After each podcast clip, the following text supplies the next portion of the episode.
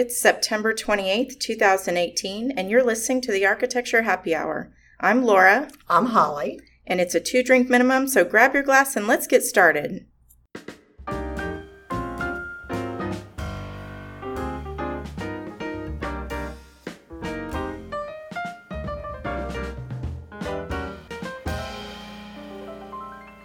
Welcome back to the podcast, everyone. We're excited to be back here today.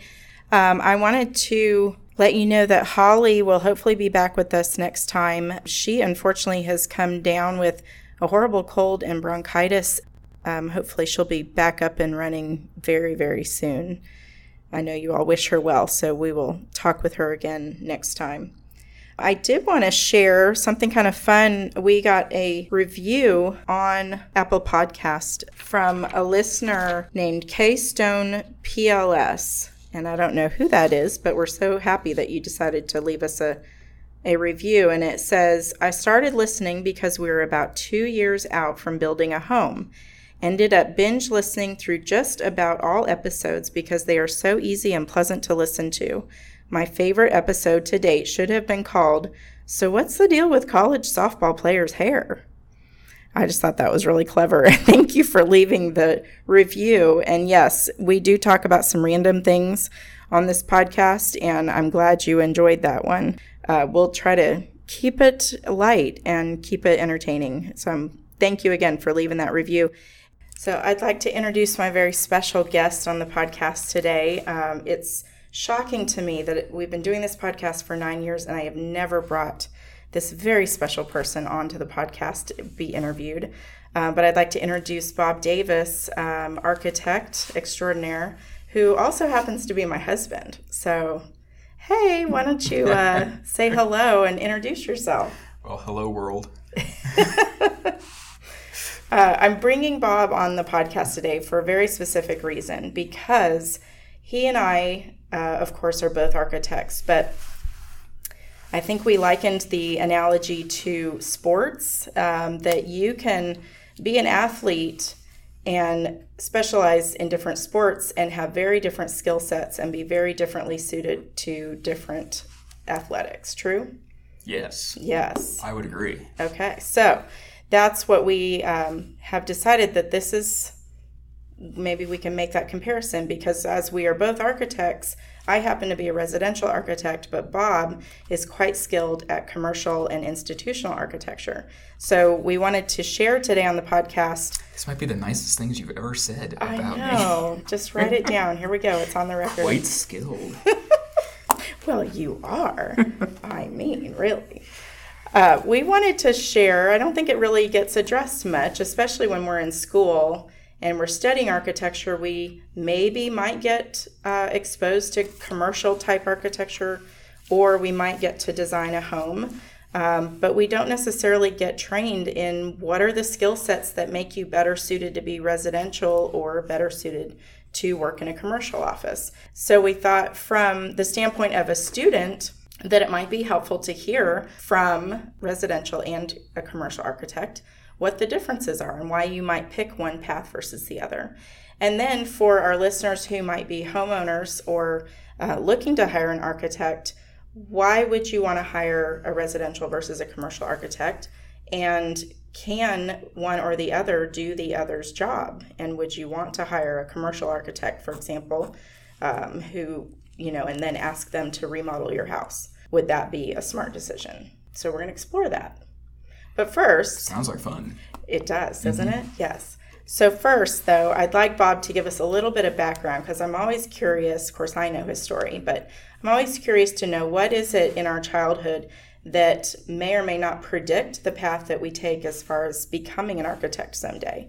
So, if you will give us just a brief background on you and, and share with us what maybe clues, what clues mm. could have been in your childhood that. What clues along the way? Were there premonitions and predictions and oh gosh. Well um, uh, gosh. Well i was a military brat. Uh, my dad was in the air force for 32 years.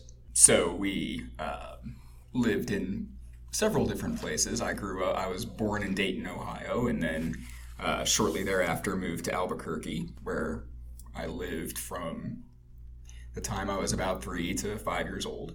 And then after that, we moved to Washington, D.C., where I lived from, you know, five years old to 16 years old. So about 11 years. And then um, after that, moved to San Antonio. So Albuquerque was, uh, you know, my first memories are, are from Albuquerque you know the balloon the balloon fiesta the the, the landscape the it's very brown. Everything was very brown out there but it was still a very beautiful landscape. And then when we moved to washington d.c we were fortunate enough to live there for for 11 12 years. Because dad got you know stationed at four different places uh, but we were fortunate enough to not to not have to move to change houses. And so we lived lived there and that, that, that was you know those were my formative years you know well, of course, being around the amazing architecture that is in Washington D.C. Yes, yes, exactly. And, and, and mom and dad were they were you know the one thing they were sure to do was to take us you know lots of places. If there was a historic site within you know 100 miles of the house, we went and saw it. So yeah, that had an impact on me. Um, I was you know all the all the monuments, all the historic architecture, just a huge impact on me. And then when we uh, the uh, the trauma when I was in high school. the summer between my sophomore and junior year, we had to move to San Antonio. Dad got promoted, so we moved to San Antonio, Texas, where Dad took over a, a, a job at Lackland Air Force Base, Wilford Hall Medical Center. And so um, that was a culture shock, to say the least, moving from, from Washington, D.C. to San Antonio, Texas. But it was there that I finished high school and and learned about Texas A&M and UT and all the different Texas colleges because that's all that mom and dad were going to pay for it was in-state colleges, and so so that narrowed my choices pretty quickly. Um, went and did all the college visits. Never never felt it at home at UT. Um, um, that's University of Texas. That's University of Texas. International yes. listeners. Um, uh, yeah, or as Aggies call it, TU, but we'll we'll stick with UT. Um, and then went and visited A and M, and just felt felt at home there there immediately. Just felt like I fit in. So w- once I had chosen A and M, of course, then then I had to choose choose majors, and that's that's always hard when you're 17, 18 years old trying to decide what you want to do for the rest of your life. And so so Dad and I, you know, we we I looked at what was available and and uh, you know I always knew I wanted to do something in the realm of, of, of, buildings and building things and structures. And so, of course, that directed me quickly towards architecture and engineering. And um, growing up, I always liked uh, doing artistic things. I liked building things with blocks and Legos and drawing. And, and so, you know, we went and visited the engineering school and man, man, that wasn't it at all. And went to architecture and just really uh, really felt like that was going to be a good thing, you know, to talk with, you know, Dan MacGilvray, Rodney Hill, all the old school ags there at the College of Architecture. And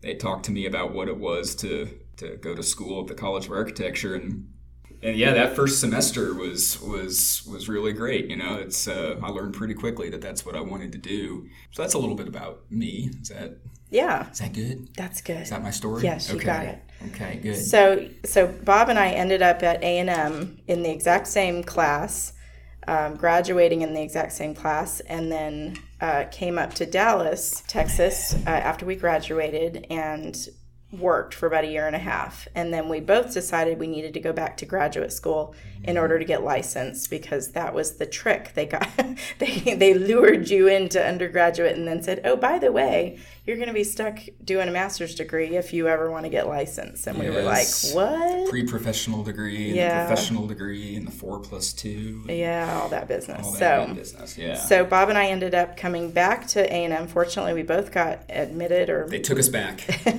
they they let us back in. Yep. So we both came back to A and M because at that point we had started dating uh, our senior year, and so we then completed our graduate program.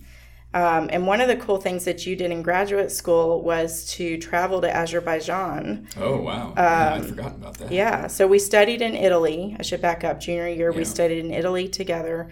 And that's when I had my epiphany about historic preservation and and just yeah, I did not have falling. You did not, no, yeah. So no. I fell in love with the historic, the plaster and the cobblestones and just the beautiful historic architecture. Mm-hmm. That's where my path took a turn. But you were more focused on contemporary and larger buildings and things like that, correct? Mm, yeah, I think I think which what you I got was, to explore when you. Yeah, I mean. I think what always interested me. I mean, when I was in when I was an undergrad, you know, I took. Uh, Oh, Vincent Canizaro. Do you remember Vince? Yeah. Took took his class. He was my, I think that was senior year, either junior or senior level studio. And Vince was really shout out to Vince out there if you're listening. Um, Vince was uh, was really influential because he he was a PhD student at the time, and he was studying uh, studying the idea of critical regionalism and vernacular architecture and and how these ideas um, are different from the international style and modern architecture and buildings that can be plopped down anywhere. And so Vince was really interested. I, I don't apologize if I get this wrong, but his thesis kind of centered around that topic. And so our studio kind of took on that flavor. I was fascinated by it because I, as a means to to order buildings and to design buildings, it just made a lot of sense that your building should should interact with the, the site and the land and the land that it's sitting on. And so that had a big impact on me. I was immediately interested in in studying that. And so then when I went back to graduate school, I wanted that to be a focus. And so, you know, in graduate school, you have a little more freedom to kind of tailor what you study. And so that's what, what I really wanted to study. And then I had the opportunity to go to Azerbaijan, which of course is a very, um, very different landscape, and you know, culturally and geographically, and you know, in every every possible way. And so I had that opportunity to go do that. So that was very influential on me, also. You know, when you're when you're in school, I mean, for all you students listening out there, it's it's not it's not about residential versus commercial. It's about design and it's about learning how to think and learning how to listen.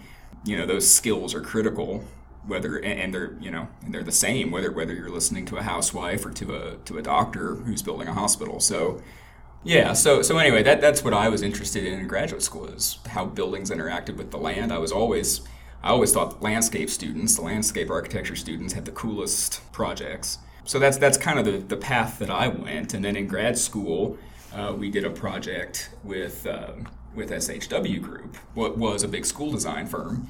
They seemed to share some of those values. Their designs were always very um, very sensitive to, to the site and to the land and um, but what I also learned about that uh, with working with SHW and what I really liked about those guys was the huge amount of people you could affect with with that building type and the type of people you can affect and um, that those buildings really create a legacy in the neighborhoods that they sit in and That's an excellent explanation of exactly where your motivation was. And so you ended up at SHW Group out of school and were able to work on school buildings K through 12 and Yes. uh, natatoriums and Yeah, all different, all different types of buildings. Stadiums, natatoriums, a little bit of higher ed. And I wasn't so concerned with, uh, you know, I remember when you're in school, you know, you're constantly, you know, there are people, well, do you want to work in a big office? Do you want to work in a little office? You know, you got to be careful. Big offices, you're going to get lost. It'll just be a number. No one's going to care about you. You know, it's kind of like going to a big college versus a little college and things like that. And Yes, and I remember SHW for me. It was it was a big firm. I mean, it was a relatively big firm in the world of architecture. I think we had three or four hundred employees total. Um, the Dallas office alone counted for accounted for 150 to 200 of those employees, and so it, it was a big office. But but I always felt like the more the people you had, the more the more collaboration, the better ideas, exchange of information.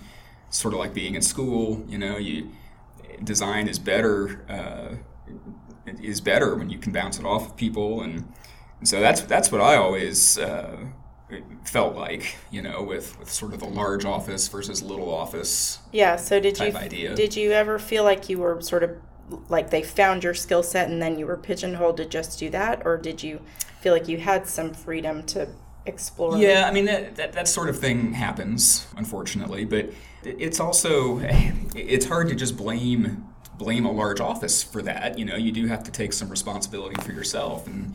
I mean, SHW was really good about exposing me to different things, and I'm sure there's some profound statement out there about opportunity meeting. Uh, what is it? Opportunity plus hard work equals luck, or something like that. You know, like you, you know, you, you, sure you would have people that would work there and who they would get lost in the background, but but that was partially their fault because they wouldn't they wouldn't hustle or they wouldn't you know they wouldn't do what needed to be done to get noticed or to or to ask to go that extra mile. Yeah, you know? ask for those opportunities. And so you're right. In, in that sense, it is easier in a large office to get lost because if you don't do the extra things and you don't do your job extra well, you know, it's you and a hundred other interns. Yeah, you're going to get lost. But but if you're that guy who makes an impact and who shows that he knows what he's, you know, who shows that he's getting after it, then you're gonna get you're gonna get noticed. So so yeah, I mean, it is a concern in a larger office that you can you can get pigeonholed. You know, Bob, he's the guy that does wall sections or you know whatever. That that happens. But I, I also think that you you you make the best out of the opportunities you're given. I mean, if you're if you're told to do toilet plans for three weeks, make sure they're the best damn toilet plans you've ever done, and so you do them you do them well, you do them, you know, you you do good quality work. And you know what? Now the next time you have to do a toilet plan, you know how to do it. You can do it quicker. Right. Impre- impress whoever it is that you're working with. And it, and everything is important on a job. Everything, you know, the the, the, the, toilet plans, the, the fixture mounting heights, the door schedules, it's all important. And even if it's not your most interesting thing, it's, it's all got to be right. So, yes, you can get pigeonholed doing those things, but you've also got to look at it as this is all part of my education and your internship and your internship it's what you're supposed to be learning because when you're you know 10 15 years down the line and you're running a job by yourself you've got to be able to tell the 22 year old kid this is how you do a toilet plan this is how you do a you know because you're going to have to pass that on and if you've never been exposed to that sort of thing you're, you're, you're not beneath anything. You have to know how to do it all. So. Well, so you're a project architect now. Obviously, when we both started, we were both interns and not licensed yet. What sort of things do you get to do now that are super cool that you didn't necessarily have access to? super cool. Or, or on the flip side, like, man, I wish I could go back to being an intern because that was the life. Super cool. what What can our interns that are listening? What can they look forward to? And what should mm. they aspire to? What, oh, do, what do you do now on your day to day basis? What do I do now? I get to tell interns what to do, so that's that's kind of cool and exciting, and you get to yell at people. And no, no, it's oh none, my gosh, it's none, it's none of that. No, um, no. I mean, when when you're uh, when you're a PA, um, you get to you, you get you get to, to to sort of be in charge of the vision of the project. You get to you know, it's, it's double edged sword. You know, you you get more responsibility, but man, you get more responsibility. So yeah, uh, it's uh, it's and it's not something to take lightly. Uh, it, it, when you're just doing those toilet plans, all you have to focus on is doing the best toilet plans you can. Right. And uh, as a PA, you've got to you've got to. Um, There's a lot more moving parts. when yeah, you're it's in charge of it. Yeah, and that, and that's that's the fun part too. I mean, it's it's stressful, but it's also a lot of fun to to to you know to be part of a big team and see everybody working at a common goal. And so, would you say um, as an intern, it would be advantageous to at least in your peripheral vision to sort of be aware of all the other people on your team and what they're doing. Oh yeah, the, the very someday best. you may be in charge of. Yeah, the, the very best interns don't just dig themselves into a hole and, and, and just worry about what they've been assigned to. They they're engaged. You know, they, they come to the project meetings. They they listen to what's going on around them. They pay attention to. I've, I've worked with interns that struggle to realize that when, when you're doing a set of drawings, every drawing is related to every other drawing. And so you get people, you know, you'll, you'll have a person that's doing a detail over in the corner and he has no idea that that detail he's drawing affects the reflected ceiling plan, which affects the wall section, which affects what mechanical is doing, which affects how structures framing that area, which it's all tied together. And so that that's what the best interns realize is that they are part of they are part of something big. It's not just uh, it's not just what they've been assigned to. It's not just getting that one detail done and going home at the end of the day. Yeah, it's nothing happens in a vacuum at all. You can't just even the most minor details um, can have huge impacts on everything else. Well, and, I know, for example, one night you came home super frustrated and late because you had to go back in and fix some things in the 3D model that mm-hmm, one of your interns mm-hmm. had had kind of messed with because they had moved the ceiling plane or done something that they right. thought was just they not, thought it was benign. Yeah, know, and it's, not it's, impactful, but it's at all. you know it's something that that my mentors always always said to me, you know, every line is important. Everything you draw is important. Every line means something. Every line on a piece of paper means something. So just got to be very thoughtful about that. So yeah, the very best interns are aware of that because architecture is is huge. It's not just the architecture. It's it's it's all the disciplines that are involved. Um, so you've been very focused on, and I think kind of found your rhythm in the area of production. Mm-hmm. So you're not necessarily. call it that. Oh, what do we call it then? I don't know, but we're not calling it that. That's well, you're the magician that makes the drawings happen. That, that's a that's a four letter word. Right. So let's so, so let's word. Oh, I'm sorry. Let's we don't call it production. Well, and so by the way, you're not with SHW anymore. You're now Oh no no no yes yes I guess we, we skipped that whole we part. did kind of miss that. Uh, yeah, you know during you know 2008 2009 as lots of firms did, SHW had a hard time and um, and I, I, left SHW and I'm not, I now work at HDR, which is a another huge, massive firm. It's even it's even bigger. It's way bigger than SHW ever was. Um, uh, I work for HDR, which is a nationally recognized healthcare, uh, science and technology, and civic architecture firm, um, and a little K. No, no, I'm sorry, no K twelve, some higher ed, higher ed. So you um, shifted gears when you changed yes, firms. Shift, shifted from shifted from K twelve to to healthcare and science and te- technology work. Hospitals, research facilities. Yeah, yeah, hospitals, research facilities, uh, civic buildings, you know, city halls, detention facilities. I wish you could see how big I'm rolling my eyes right now. Those aren't my favorite, but um, but still very very it's a very fascinating type of architecture. It's just not my favorite. But in my career, I've been at HDR for nine years now. I was at SHW for a little over eight, and then it just celebrated nine years at HDR. And uh, in my time at HDR, I've gotten to work on just some massive projects. Uh, some very cool projects, yeah, the, the, the, new ambulatory care clinic at Lackland Air Force Base, which is where my dad used to work, 800,000 square foot medical facility.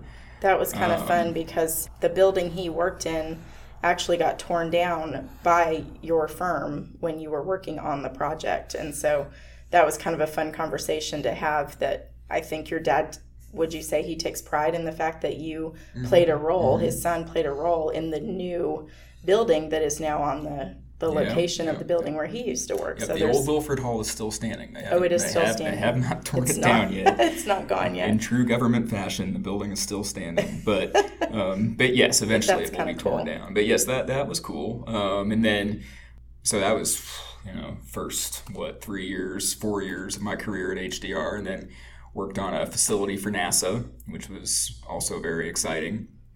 And then worked on a building for UT Southwestern Medical Center, um, and now I'm doing some civic work. So, yeah, big big projects with long timelines. There, yeah, and that's I don't know if that might be a good segue into one of the big differences between commercial and residential. I think is probably timelines and you know at SH- yeah attention spans and mm-hmm. I mean at SHW a typical school would take us I mean shoot we could crank drawings out for one of those things in four or five months they could build an elementary school in under a year, they could build a high school in two years or something like that. And these projects we work on now at HDR just stretch on forever. So, um, which is good, good and not so good, but. Yeah. So on the flip side, on the residential side, you know, you had said, and you talked a lot about the technical aspect of getting really proficient in how a building goes together, like the details and knowing that you're part of a team. Mm-hmm. And I would say on the residential side, that all is true, but there's a big, I think, more personal side to what residential architects do. I have felt on numerous occasions that you have to kind of be a jack of all trades. You can't, because typically it's a smaller office. You, the interns are the ones, could be potentially the ones even answering the phone. You could be talking directly to the interior designer or to the contractor or to the client themselves. And so there's a lot more learning going on um, all around you. So when you're in a, a smaller office, it is helpful to eavesdrop. that might seem like a bad thing or that you would be distracted, but mm-hmm. in a small office, you are expected to be able to pick up and run with whatever gets put in your lap. And so, whether it's finishing up drawings and getting them to the printer or planning for a meeting or going out to the job site and you know watching the concrete pour all of those things happen all at the same time that's sort of been my mm-hmm. learning path of being very closely working directly under my mentors and my my employer really the the architect I worked under is the firm owner in all of the instances where I've worked at residential firms versus your direct supervisor or mentor would not is not necessarily an owner. No, They're just just, an, just another employee. no, I don't say just because they're very smart people. But Just yeah, another number in the there's more corporate machine. layers. Yes, there's yes. more layers. So talk a little bit about what you know. Do you get to interact with the client, and what is that like, and how much influence do you have? Because on the residential side, we have total influence, and Mm-hmm. we are expected to have influence because we are in charge of the design Mm-hmm. and the production of the drawings and the specifications and all of it. Mm-hmm. It's much more, you know, a, and a total package Mm-hmm. versus you've got a d- department that deals with design and a, a department that deals with the actual construction documents and a whole separate department that does interior design. Mm-hmm. Talk a little bit about who gets to talk to the client because I know a lot of students and interns probably aspire to be the designer or aspire Mm-hmm. to be the one that gets to sort of influence the final product. How does that work in your office? Yeah, I think it's um, it varies from project to project. As a project architect, I get to one of the things I get to do now is uh, is you do get to have one-on-ones with the client. You get to meet with the client. It's never just it's never just up to me. There is usually a project manager. Again, depending on the size of the project, the size of the budget for the project, there is usually a project manager who is the main client contact, who is the uh, the main face of HDR, and that usually is a person who either brought the client to HDR in the first place, and that's why we have the work. Or, you know, They've built the relationship. they, they have the relationship Right. so they, they are the they are the architect i suppose you could say they are the face of hdr um, as far as the client is involved is concerned. And it really depends too on uh, what the meeting is for or why are you meeting with the client? If it's a meeting about code issues code review type of building um, then the pa usually takes front center stage and has all the interaction with the client. Um, if it's a meeting about what type of exterior shell the building is going to have, that's usually the PA. If it's anything that's technical or related to codes and uh, constructability, health, safety, welfare, that's usually the PA that kind of steps up. and that's your the Um, And that- person in your role. Right, that's the person in my role. Or it can also be the PM because the PM is usually a What's a PM? uh, project manager. He is because he is usually a experienced architect himself, um, and, and so that that does vary from client to client. So there's those types of meetings, and then there's the type of meetings that are more design centric. You know, you have um, if you're in the early stage of a project and you're figuring out massing, or you're figuring out how the thing is going to sit on the site, or you're figuring out, you know, Well, and that's um, that's pretty universal because we experience that too, where Mm-hmm. there's we go through a schematic design phase where we're talking about those exact same issues. Mm-hmm. So it's really just a matter of scale at that point, right? Yeah, and, and so those types of meetings, it's the designer. We- Right. We, usually have a designer, a project designer. But again, it depends on the budget and the size and the scale of your project. Sometimes the PA will take the lead on that too. Because the PA, you know, it's just because you're not called the designer, you're still a designer, you're still an architect. So those types of meetings or, or design development meetings, uh, which start to get more invo- more focused on uh, room layouts and, you know, I want a door here, I want a piece of furniture here. They start to get more specific. Those start to move into the realm. The interior designer starts to take a more, a bigger role because he or she will come in and, and discuss, um, you know, discuss things like, like how a room is going to work and types of equipment and furniture and things like that that are in that room. And so that person comes in and sort of, you know, does their magic. And so the PA would step back a little bit from that and the interior designer would come in and do their thing. So every team member has some interaction with the client. It just depends on just depends on a lot of things, I guess. Well, and sometimes But- when you say client, it might be maybe one of the people who is going to be using the building or work like a doctor in And a so hospital. that that's the other thing that gets tricky. not the owner of the hospital, but the actual people who are going to be working in the space. right. And that that's that's the other Stakeholders. Those are maybe. the other hoops we have to jump through. You might have a, gosh, a facilities manager or a.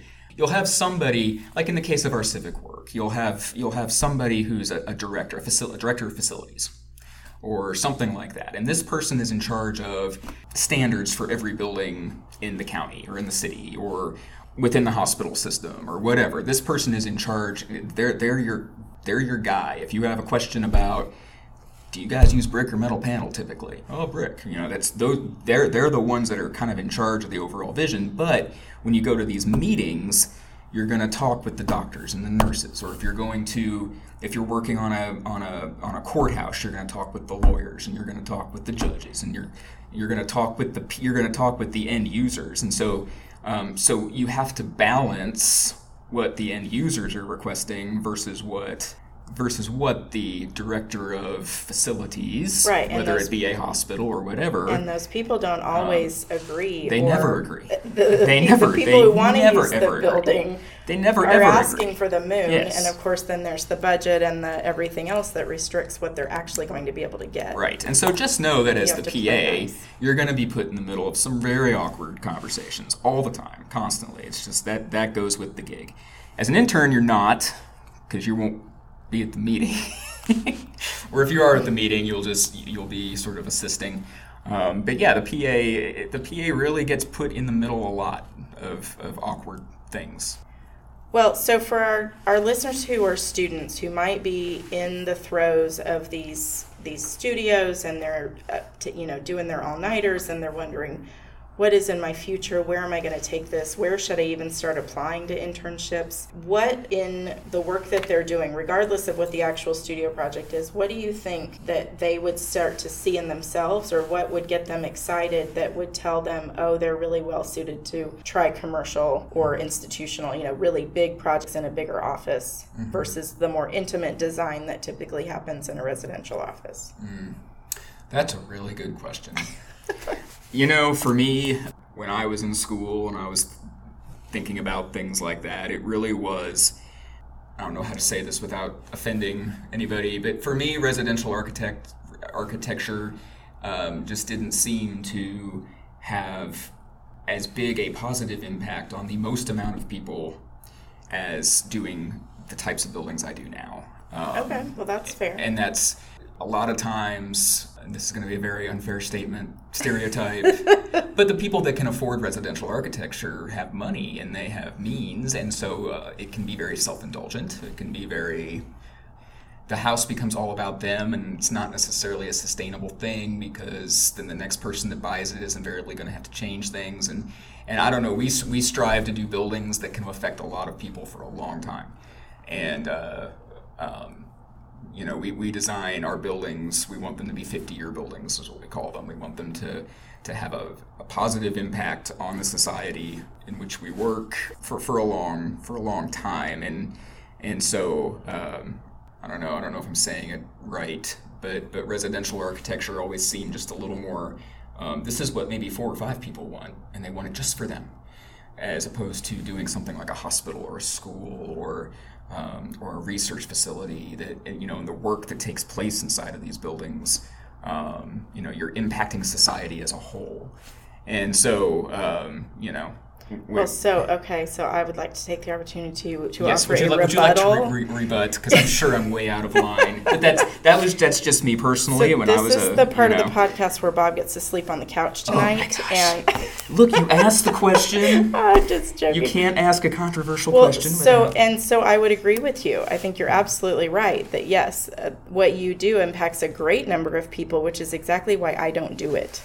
I prefer the opportunity to work directly with an individual family, with an individual couple, or with one person if it comes down to that, if that's the client we get, because I get a chance to know them very closely, very intimately, and know everything about the way they want their lifestyle to work.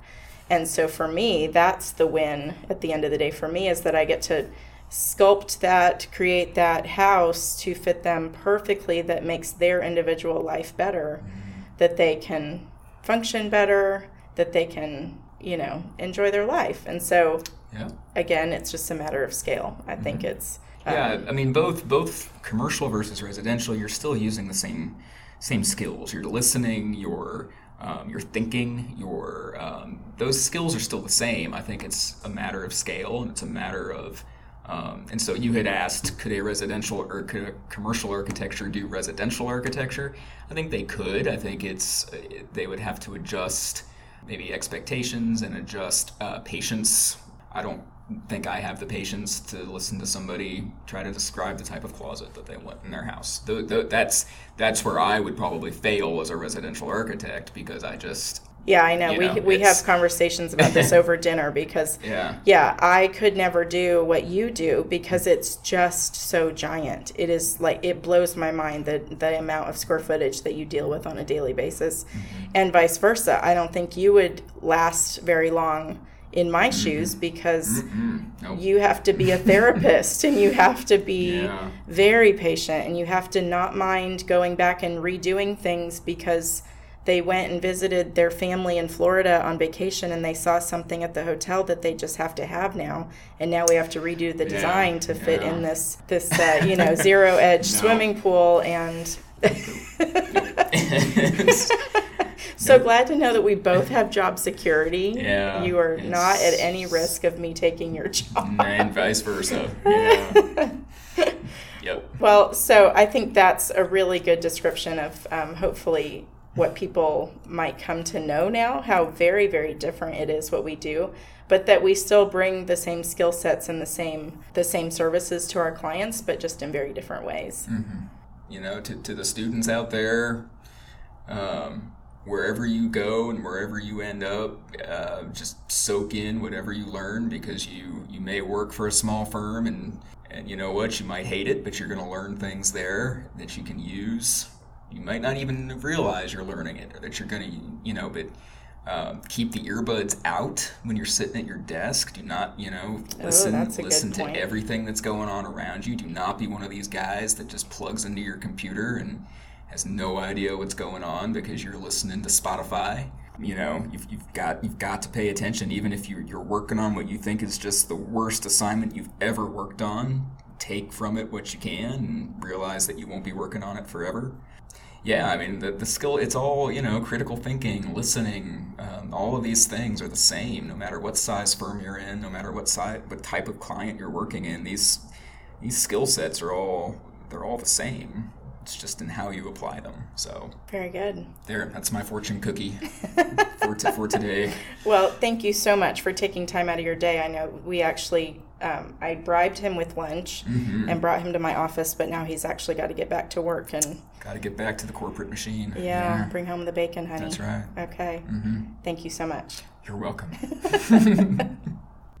you know, you'd, you'd be surprised if you don't get to sit down and hear about your spouse's work. Um, you might just forget about what gets them excited about their profession and their career and and um, and to be honest, I had forgotten that Bob really loved the environmental aspect and the the critical regionalism that he discussed. Those were things that he was really passionate about in school. And then his career path followed where he gets to work with other architects and explore those ideas. So that was a nice opportunity that i got to explore that with him and that he could share what kind of makes him tick. Feel free to reach out to us on social media. You can find us at arch happy hour and um, we just love to hear from you. We always enjoy hearing from our listeners. So we are now up to listeners in 112 countries, which, oh my gosh, you guys, that just blows my mind. That's super exciting. I kind of get a charge out of that. Share it with your friends. Let people know. I know we're back into school now. So if you are a student and this was interesting, please share it with your friends and let them know that we're here and we love answering your questions. So reach out to us. We hope you're having a great day, and we'll talk with you again next time. And hopefully, Holly will be back and healthy again so she can be with us. Talk to you later. Bye bye.